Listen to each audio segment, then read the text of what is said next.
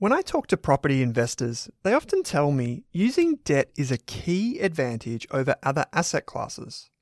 In the stock market, using debt is often called gearing. The new BetaShares Wealth Builder funds, ASX ticker symbols G200 and GHHF, offer moderate gearing across Australian and global shares for investors who are comfortable with the higher risks associated with gearing their investments. You can discover how they work by visiting betashares.com.au. Please don't forget that gearing magnifies gains and losses, so read the relevant PDS and TMD on the website and consider if the fund is right for you. BetaShares Capital Limited is the issuer. Is there a Spotify wrapped for investing? If you want to invest in shares or ETFs, our friends at Pearler are more than one step ahead of the curve.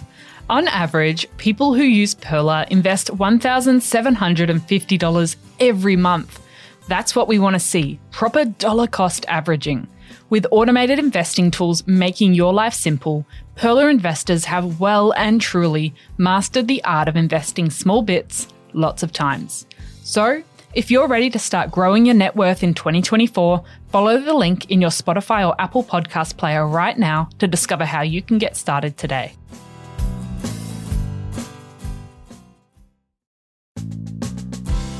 Welcome to the Australian Finance Podcast. I'm Kate Campbell, And I'm Owen Rask. and we're here to give you the tools and knowledge to invest both your time and money better. If you're new, feel free to jump in with our Starter Pack series that aired in early 2022 or our shares or ETF mini series. We've got plenty to share with you in today's episode, but if you want to catch us on socials, Head to Rask Australia on Insta and Twitter.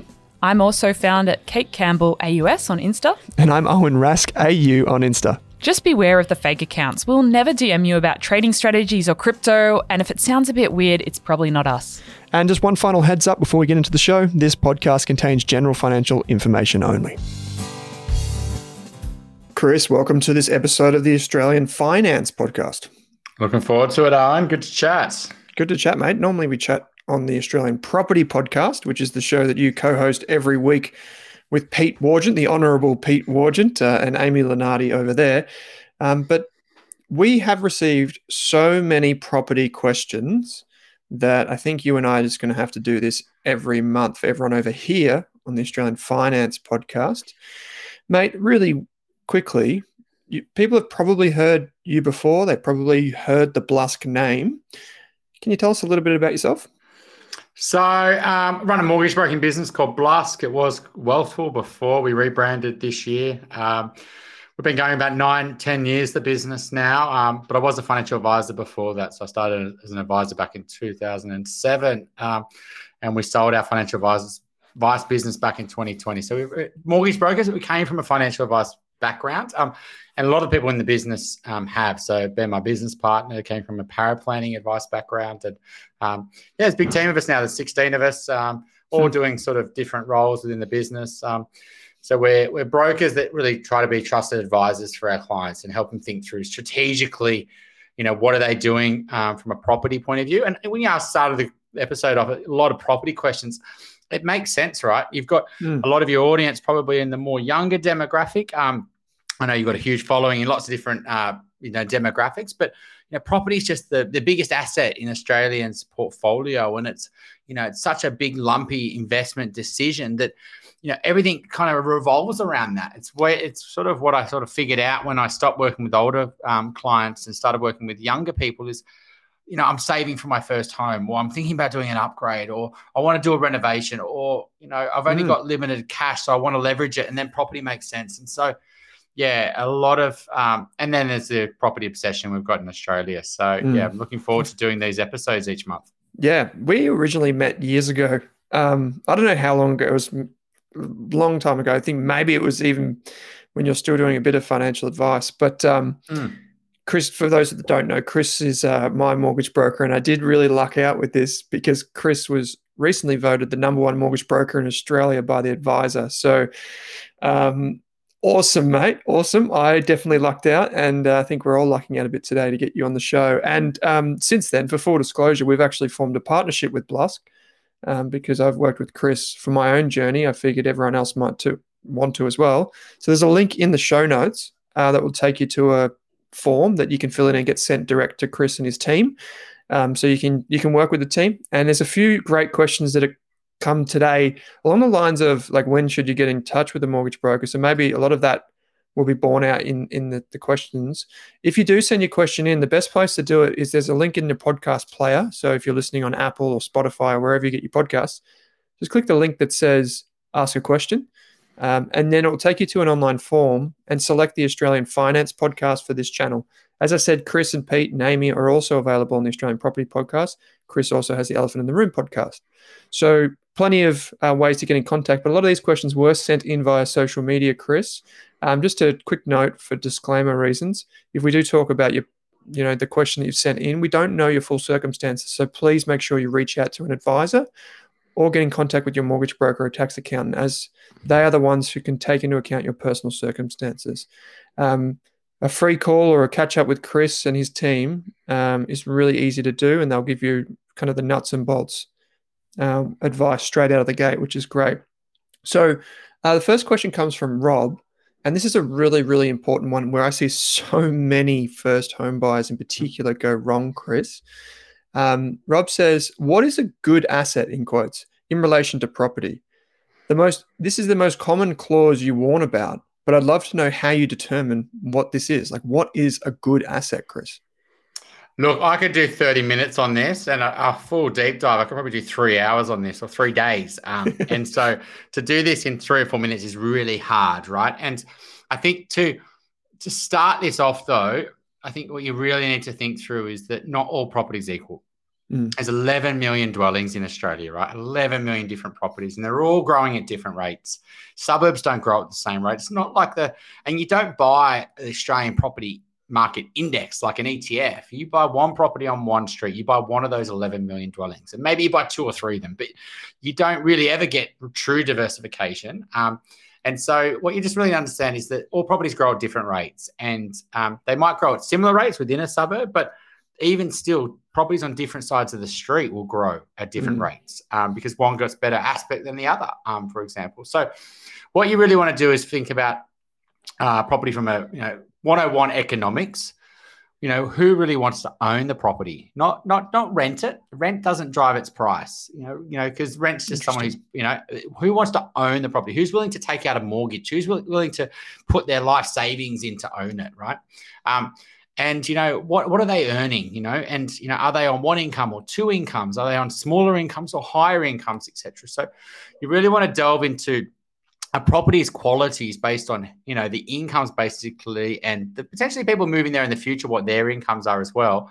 Um, like so who really wants to own it? What's the demand? Is it really strong demand or is it really weak demand? So if you think about a single person on one income and maybe it's a lower income well that property may not be a great asset because that person won't have much cash generally and they won't have much borrowing capacity mm. but if that property is desirable for a couple, that's great. So you've got two incomes. If it's a higher income couple, that's really desirable because they've potentially got bigger borrowing capacity and bigger other assets. Um, the other thing is it could be desirable to a downsizer. You know, someone mm. selling out of a, a house. If they really want your your place, well, that's another big strong demand pool. So think about it from a demand point of view, not whether you like it, but who else would really want that that property and what's their personal situation and their incomes and things like that.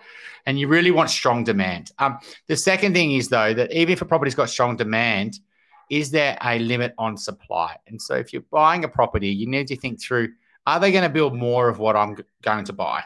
Um, and if so then you've got to be really careful because mm. in the future someone may say well i like your property but i could also buy something brand new that's exactly the same and I'd have to buy something three years old for the same price. And so, you know, new house and land packages, new apartments, new townhouses, they may have good demand.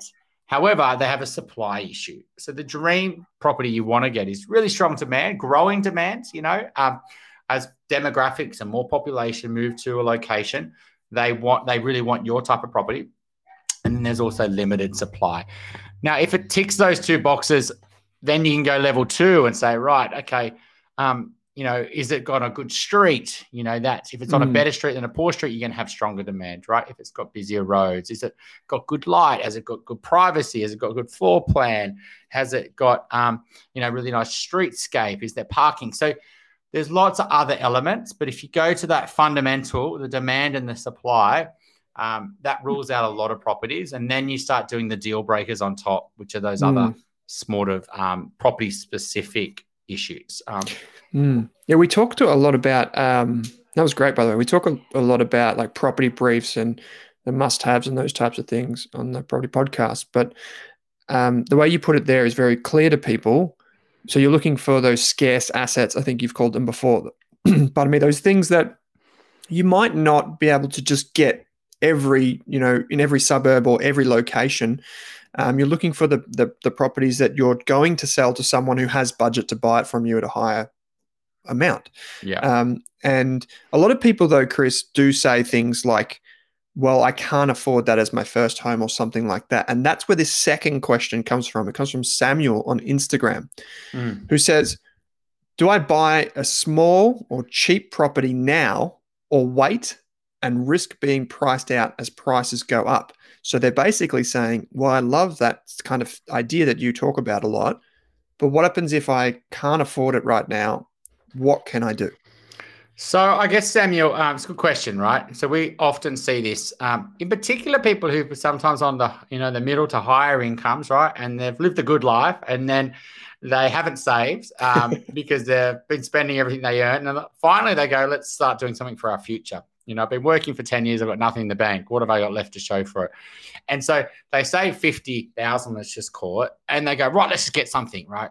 Mm. So the question is, Samuel, is, you know, how long is the gap between now and then potentially when you can afford it? You know, and what's stopping you? Is it means that you've just got to get a wage increase? Is it mean you've got to get your savings up? Or is it really just not possible anyway because those things aren't going to change much? Your salary is almost capped, your savings are growing slowly. Then you might just say, well, based on my budget, that's all I've really got. It's unlikely to increase dramatically because my income's not going up or my savings is not going to allow me to potentially mm. borrow more.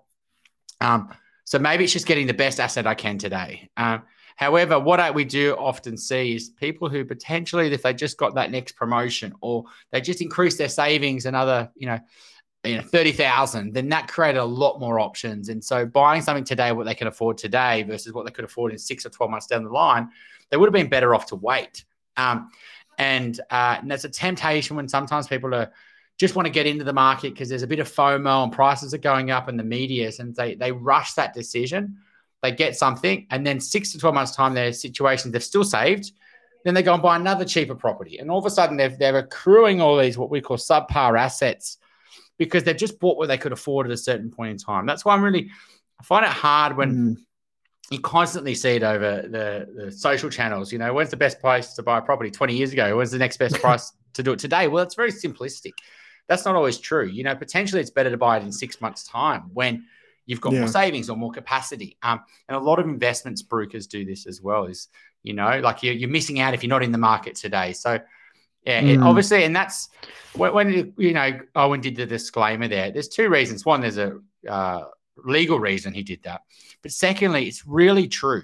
You know, someone's situations, everyone's on, you know, got different backgrounds, they've got different plans for the future, different assets, different savings, different family, and, and everyone's doing different things, especially in the property market. And so, you know, having one way, and so potentially we're always constantly figuring and tweaking and go, for you, it's potentially to do this because this is what you're telling me. And it's not like a one size fits all approach. Maybe sometimes other products can be like super insurance and and things like that can be a little bit more you know you can follow a philosophy and just go get the product. But i feel like with property especially oh yeah. it's, it's everyone's doing different things um, especially.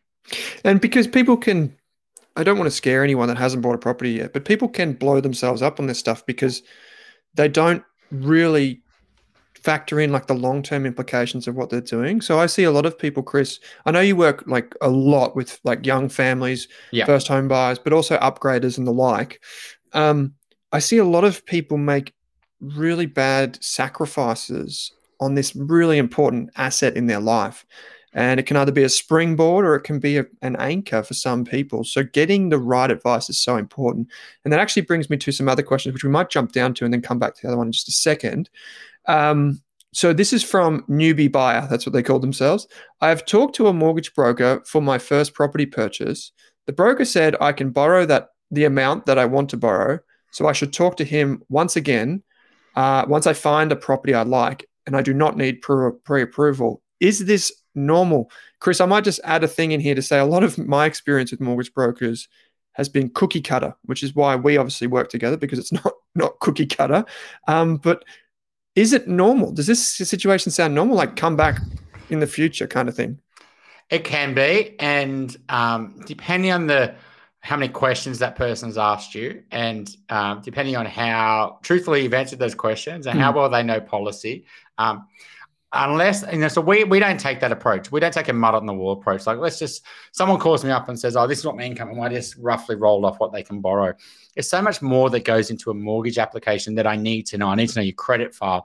I need to know other assets. I need to know your job and you know how your pay structured and a lot of people get it wrong you know they think they're getting more than they're earning or you know they, they didn't know they've got some issue with their credit file we've got one at the moment just didn't know there was a massive issue on their credit file and so um, i would always say you know if the broker's gone through and got all your documents and it's giving you a proper strategy um, and they really know what they're doing. Like we've got 100% approval rate. I can't remember the last time we we had a declined loan. The reason is we go through your situation mm. with a fine tooth comb and know exactly what's a bank. And if if we're worried about a bank approving it, we actually speak to the bank first and go, "Will you give us an exception for this situation because of X, Y, Z?" And so, if a broker's done that, that to me, in our situation, we know that's as good as a pre-approval because we know it's going to get approved. However, for peace of mind, we'd also recommend you just go get that pre-approval mm. because sometimes, um, and it's happening a bit at the moment, you know, um, when rates went up, your borrowing capacity falls a little bit. So with a pre-approval, it locks in that borrowing capacity for three months. Um, oh, so right. small things like that. Um, uh, yeah. So I would just, you know, when you're buying, sometimes you need to move fast, and so you know, just having that real peace of mind that I've got one bank willing to lend me this amount. Um, they may or may not be the absolute optimal, but they're a good option. Then when you purchase, if it's a short settlement, you may not have the luxury, like I'm talking of three or four week settlement, which sometimes mm. happens. Um, you may not have the luxury to shop the market, but because you've got a pre-approval, you know you can settle. Um, and so, you know, that there's a few reasons why you'd still want to be pre-approved. Um, you don't legally, you don't have to, right? But it just makes common sense. There's no cost if you just do one of them every few months, it's not going to affect your credit rating, especially if it's approved. Um, mm. And so it's just yeah, good, good. Does yeah. that also, in your mind, Chris? Because when people make offers in a in a hot market or there's a good asset, like you're talking about before, like in a suburb, in a house, in the street, sorry, um, there's a house that people really want to live in, and there are multiple offers. Does it, in your mind, does it give the buyer some confidence and also the person that's selling the house because you can say you've got pre-approval? Yeah absolutely. So uh, a lot of um, agents you know if they don't think you're pre-approved they're not going to think you're serious. Um, it's not you don't have to tell them that anyway. You could actually say i'm pre-approved and you're not etc but ultimately that's one of the things you'd probably be saying is that we're fully pre-approved. We've made offers on places before. We're ready to go. You just sometimes people try to play it too cool with agents right? And you know i'm not going to tell you anything. Well hang on a second how do they know to put you on the hit list the hot list? That's yeah. what you're going to find out about properties. And so, absolutely, I think with offers, um, you know, to get great assets, you know, you can either offer more money than everyone else, or you offer better terms, right? And mm. um, or a bit of both. You offer, you know, a real close amount of money to what everyone else is willing to pay, but you offer the best terms. And terms could be the settlement period. It could be unconditional offer, which is a big one. Um, and so if you're pre-approved, you've got a good broker, you have the confidence, and that generally speaking, great assets sell under unconditional offers because someone's using that as a negotiation tool. They're saying, I know there's competition on there. I know there's four people wanting it then they all basically have to offer unconditional offers, and then it comes down to price and usually the the time frame on the the settlement. So, yeah, and you know, mm. you, as a, a, buyer having a confidence to make an unconditional offer, you, you really want to have a pre-approval just to know that you got that certainty that nothing's going to go wrong. Um, For sure, and it doesn't. There's no cost, and there's no doesn't. Yeah, so yeah, definitely get yourself pre-approved. Yeah, and this is where a good broker can educate you, as well as a solicitor or your conveyancer can educate you on how to make a confident bid and knowing that you protect yourself as well. Um, whereas if you just call up your mortgage broker and they say, "Yep, no worries," you not you don't really get the confidence that you you're dealing with a professional. So, um, I'll just have one final point because it is a big one. So with pre-approvals, there's two types. There's humanly assessed, where a bank basically oh, yeah. goes through and ticks off all the things they've checked it all, right? They've checked your paces. proper assessment. Um, a commu- computer assessment, which a lot of banks are moving towards, right? Because it's very low cost for them versus someone sitting at a desk going through pay slips, expensive. A lot of people don't go ahead. So banks are like, well, let's just give someone a computer assessed pre approval, but it's not humanly assessed. You've got to be careful there because if that data is not put in correctly or they've missed something, and that affects that that pre approval is invalid. And a lot of online lenders, for example, potentially use these as well. So just be really mm. careful. What you want is a humanly assessed pre approval. And that means the conditions on them are really just subject to evaluation usually.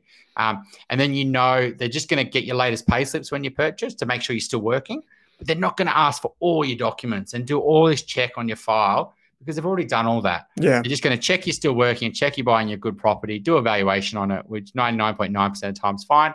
Um, and then you're going to get formal approval. Sweet. Okay. So I've got a question here from Marty, which is a bit different.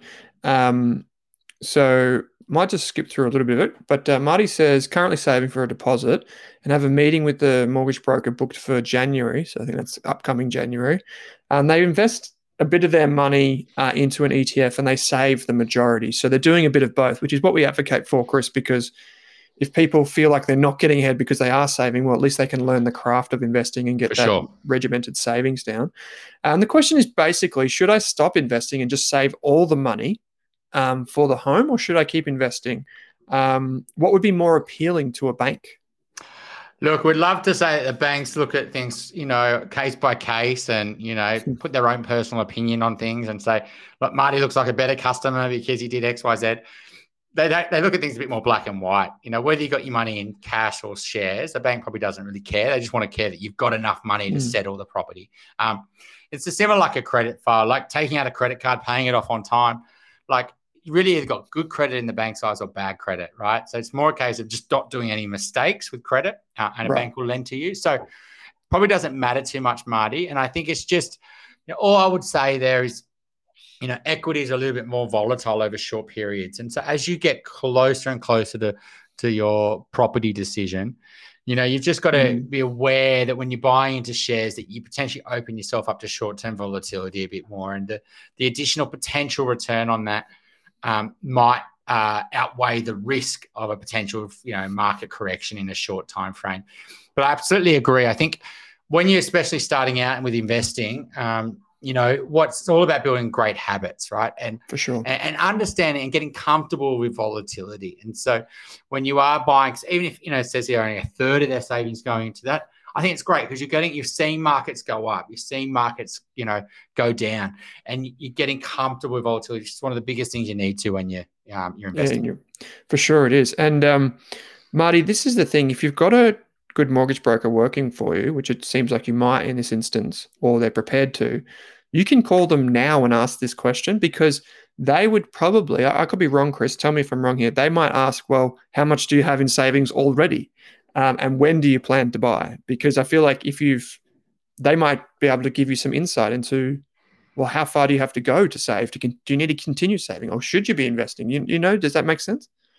Absolutely. There's lots of uh, misunderstanding of what you need for a deposit. Sometimes people think they need um, less than they actually do, um, and sometimes people think they need a lot more. And so, mm.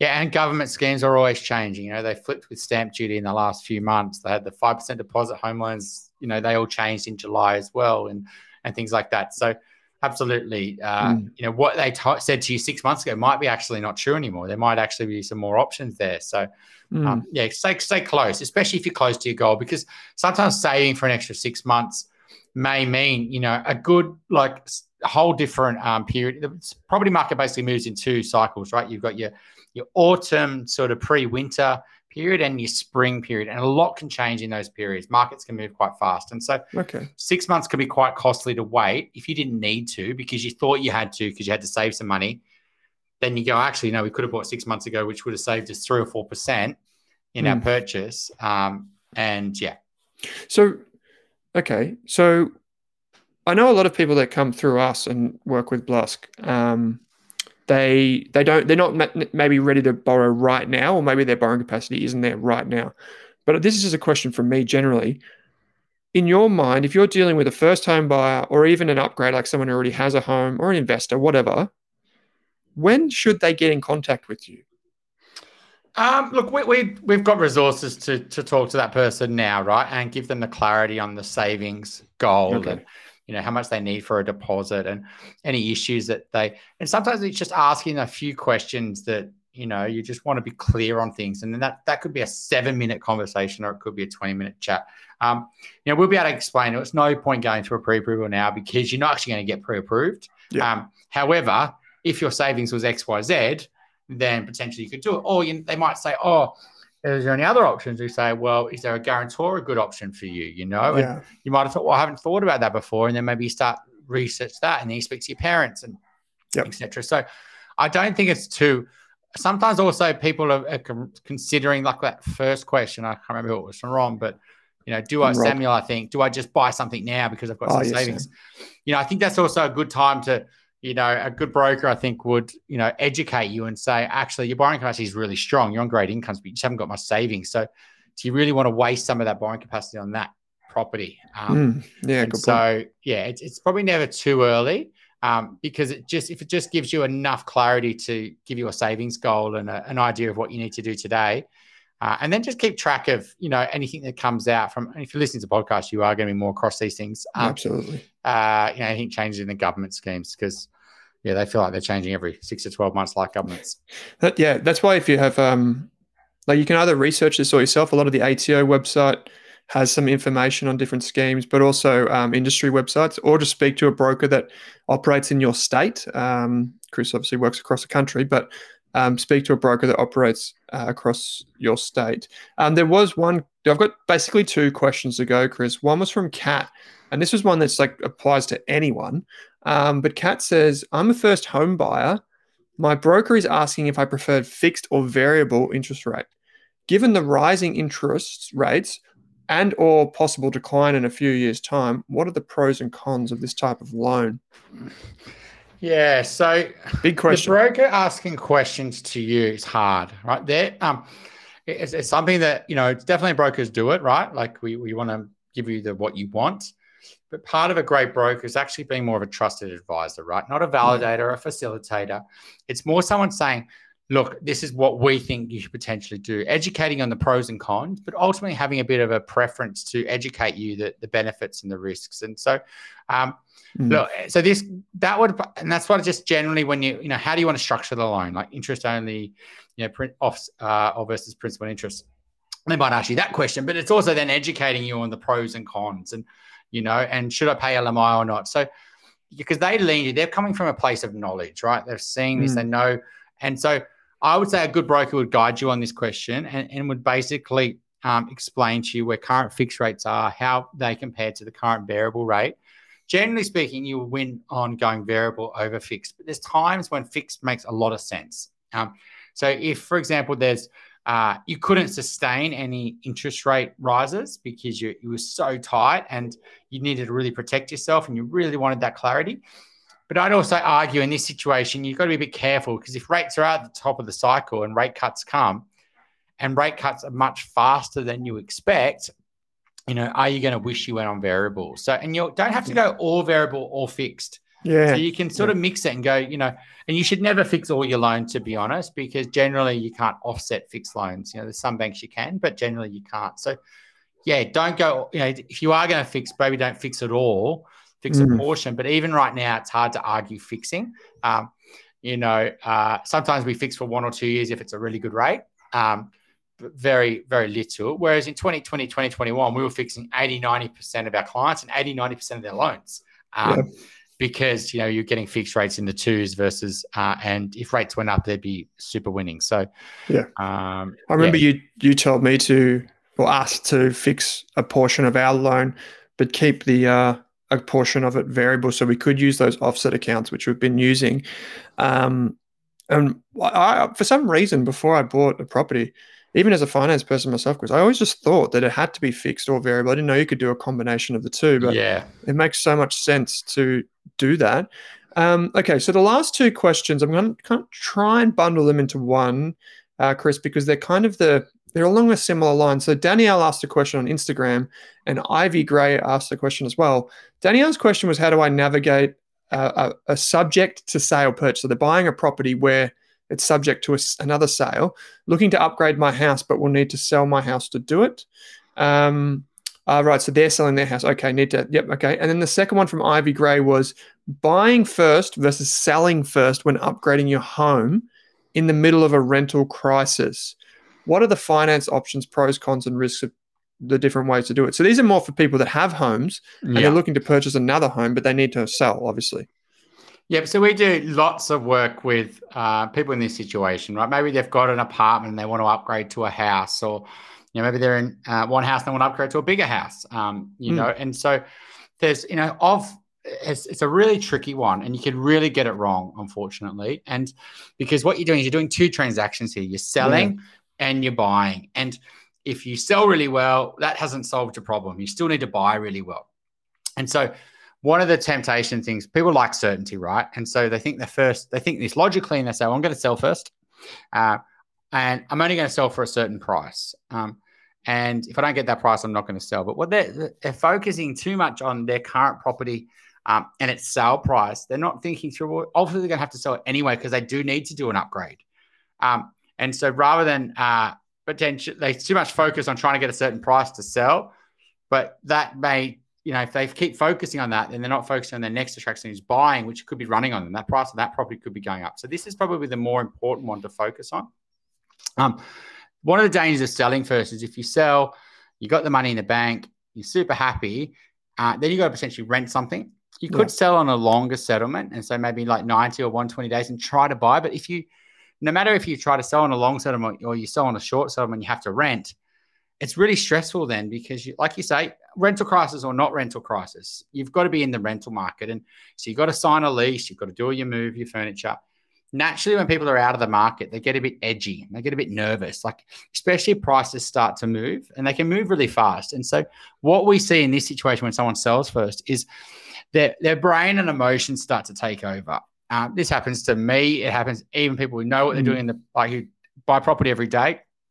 It's so emotional when you've got partners and kids and you know even work and and and the market's moving on you you're not thinking rationally. And so because you're out of the market and you're renting and maybe your lease is running out or maybe you really want to buy pre-christmas um, what ends up happening is you're just looking at whatever's on the market right now. And great assets don't come on all the time and what ends up happening is people get burnout and they get like buyer fatigue Mm. and then they get a bit stressed because they're in their rental accommodation and then the market starts moving and then they rush the purchase um, because they've they're renting and they just want to get back in the market and so what we see is the big risk of selling first is a you could sell at the price in january when you sell um, but then you might take six months to buy and the market could move a bit in that six months and you're out of the market so you don't you, all you got your money is return on cash um, and secondly, you rush the purchase. So you just basically go from one frying pan to the other. Yeah. So the reason why someone would do that first is if they've got an asset that's not a great asset at the moment, because that could take a long time to sell or it's really variable what they're going to sell it for. And so sometimes it's best just to get rid of it to know exactly what, but often when it's not, if it's a, you know, medium to quality asset, I'd really encourage someone to consider can they look to buy before selling? Um, and you know, and really understand the risk. So what you would do is you would try to, you know, really get a good clarity on what you can sell for. You know, speak to multiple agents, get your property ready for sale. It's like you know, you t- paint it, you tidy things up, um, because you do need to sell it fast. The more presentable it is, the easier it is to sell.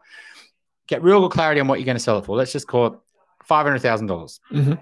Um, and get pre-approved on what you could purchase if you sell. So some banks will do this for you, um, assuming you've sold, and you're out there looking to to the next place. Um, and uh, you be really patient and you wait for that really good asset. And then when you finally find it, it could take you many months, but you're not out of the market. You got somewhere to live. You make you try to buy it on a on a three or a four month settlement. And if you catch that property very early in the campaign, it only just listed, or it's going to come on the market in the next week, an agent told you about it. A lot of sellers will be open to that, you know, because they were already thinking it's going to take three months to sell this Yeah. anyway. And so in this situation, you buy on a three, four month settlement. But when you when you're going to sign the contract, you speak to the agent on your current property, who you most likely will sell through, and say, "What's actually sold this week that's similar to mine?" Or you try to go to an auction on a similar property to yours. That's and you should always do that. Um, And you know, so you buy on a longer settlement, and then as soon as you purchase, your property goes on the market. Yeah. Um, you you know you you've picked your stylist, you know exactly who agent you're going to do. They do the photos and they list it, and then you've got four months to sort of not just sell it, but also get it settled. Um, and so I would really encourage a lot of people to consider that. Look, what you need to do in that situation is make sure even if you get a bad day price on on the sale, you can still settle on the new property. See, it's not everyone can do Yeah. this. Um, but it's really saves what we see the outcome is when you sell first often is you end up jumping too fast into the wrong property because your basically emotions take over and you just want to get something because the market's moving on you and you get freaked out. Um, Mm. It sounds So- like so much of that, Chris. It sounds like so much of that depends, and it's going to sound so simple for me to put, put it this way, but it depends on the quality of your, the house you have now and the Yep. quality of the house you're buying.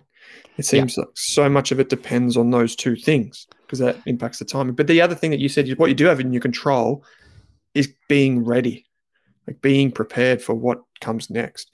Um, Yeah, so we've got a client literally doing it at the moment. Um, yeah, multiple client chats with her this week. I love working with her, and uh, they've got an apartment in the east, and they're trying to buy us a house in the in the eastern suburbs of Sydney. And um, you know, there's she thinks she might sell the, and the big numbers for some people, but you know, I sell her apartment at 1.5 to 1.8. It's quite a big range. Um, Wow. and um, but they know what they've got this other place. They know what they can purchase it for, and they think that's a really good deal. And it is, to be honest, it needs a good reno, and they're not as hot as other properties right now. So, you know, if she can lock in a really good buy price, she's taking a gamble on what she's going to sell this apartment for. But if she can still afford it, even if it doesn't get the greatest price and it sells for 1.5, well, she's still won on the next property, which is a great asset. Um, and what we've seen in this situation, a lot of people they they still win on the the sale. It still gets 1.7, it gets 1.8, and yeah, they could have, and they didn't have to sell first and be out of the market, and um, they can often win on both transactions by buying really well, um, presenting their property really well, hitting the market, getting the right agent, styling it, um, and then doing a really good campaign. Um, Mm. They get a great sale price, which they're always going to do anyway. But um, yeah, they hadn't Mm. didn't have that certainty when they purchased, so it's a bit bit of a leap of faith. But if you do all those steps up up front, um, you can give yourself the best chance of pulling it off, where you bought well and you've sold well, um, Mm. and that transaction hasn't really killed you. But if it goes wrong, if you you buy the wrong property, or you you know you overpay on the purchase because you're desperate, or you don't get the right sale price, or you don't buy upgrade at all because you're just so nervous, then there's an opportunity cost that's really going to kill you. Yeah, for sure. Um, clearly, like that's a um, a higher stakes game for a lot of folks. So It is. um, really be careful. Really have your strategy thought out and speak to multiple professionals that you need to speak to. Um, and I think Chris's advice there was quite um, salient as well, which is that if you do get an assessment from agents, real estate agents, just remember real estate agents who they work for and what their incentives are. Um, get multiple opinions on the value of your existing home um, before you go into this. Um, so just to recap, we've had some great questions come through from uh, from Rob who asked about like what is a good quality asset. That's a really um, important thing to remember for long term wealth creation because so many people will create wealth from their property, not just like their share investments and all those types of things. Um, waiting to buy a better property or buying cheap now, speak to your speak to your broker, locked in or variable rates. Chris gave some good advice on that. It doesn't have to be all or nothing. Um, and all in all, when you're doing an upgrade or you're doing something like this, you're transitioning properties, be mindful, prepare yourself, and also try to control your emotions as best you can. You probably won't be able to do it completely. Uh, Chris, we've obviously got um, a way for people to get in contact with you. There's a link in the show notes that goes to uh, a form that people can fill, in and book straight into your team's calendars. Um, just to just to cover off, you you pr- primarily deal with clients from Melbourne, Sydney, Brisbane, along the east coast. But do you have clients anywhere else as well?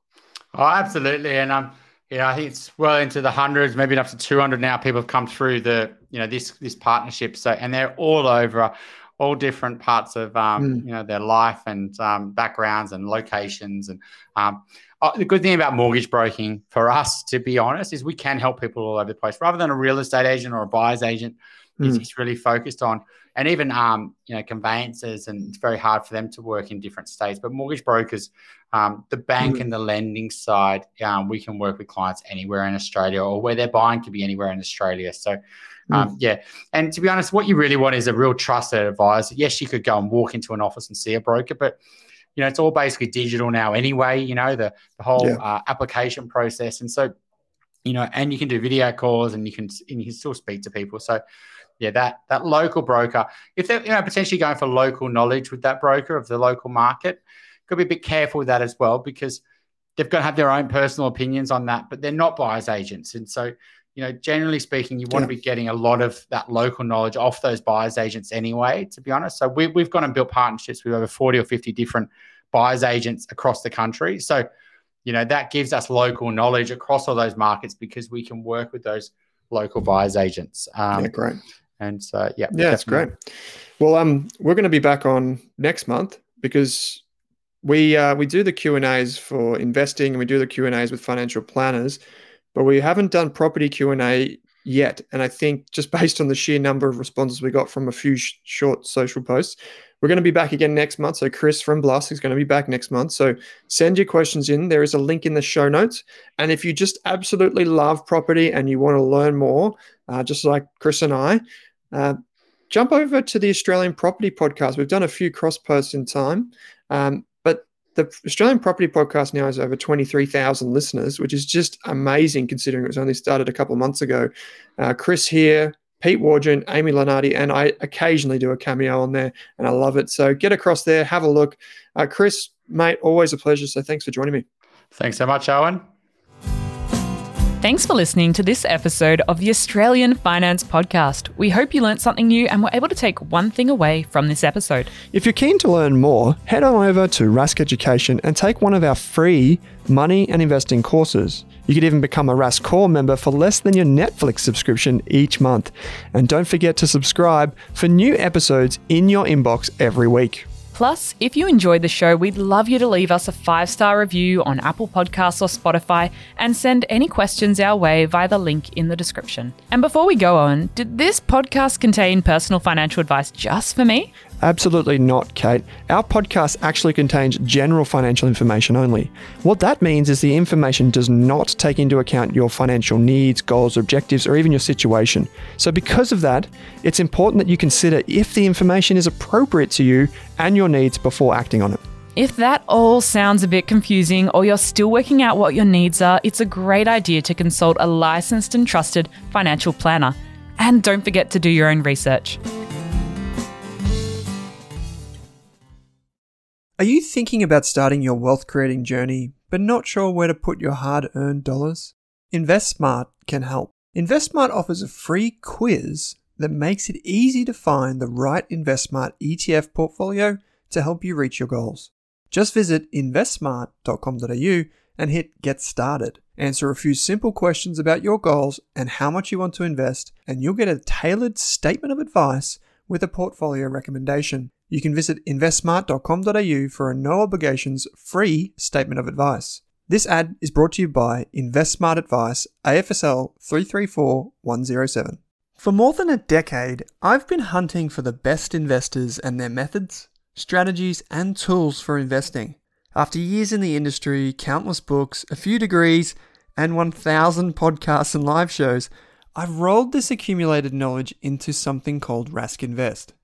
If you've ever heard me talk about a core and a satellite, active and passive, true long term compounding, or you simply want to know exactly how I would invest, now is your chance. Rask Invest is our new investment service, designed for all types of investors who want professional management of their core portfolio at a low cost from a team they trust. Rask Invest helps you automate your wealth creation and passive income. Simply click the link that says Invest with Owen in your podcast player to join one of our live platform walkthroughs or book a call with us. You can also view the Rask Invest PDS and TMD and get invested with me.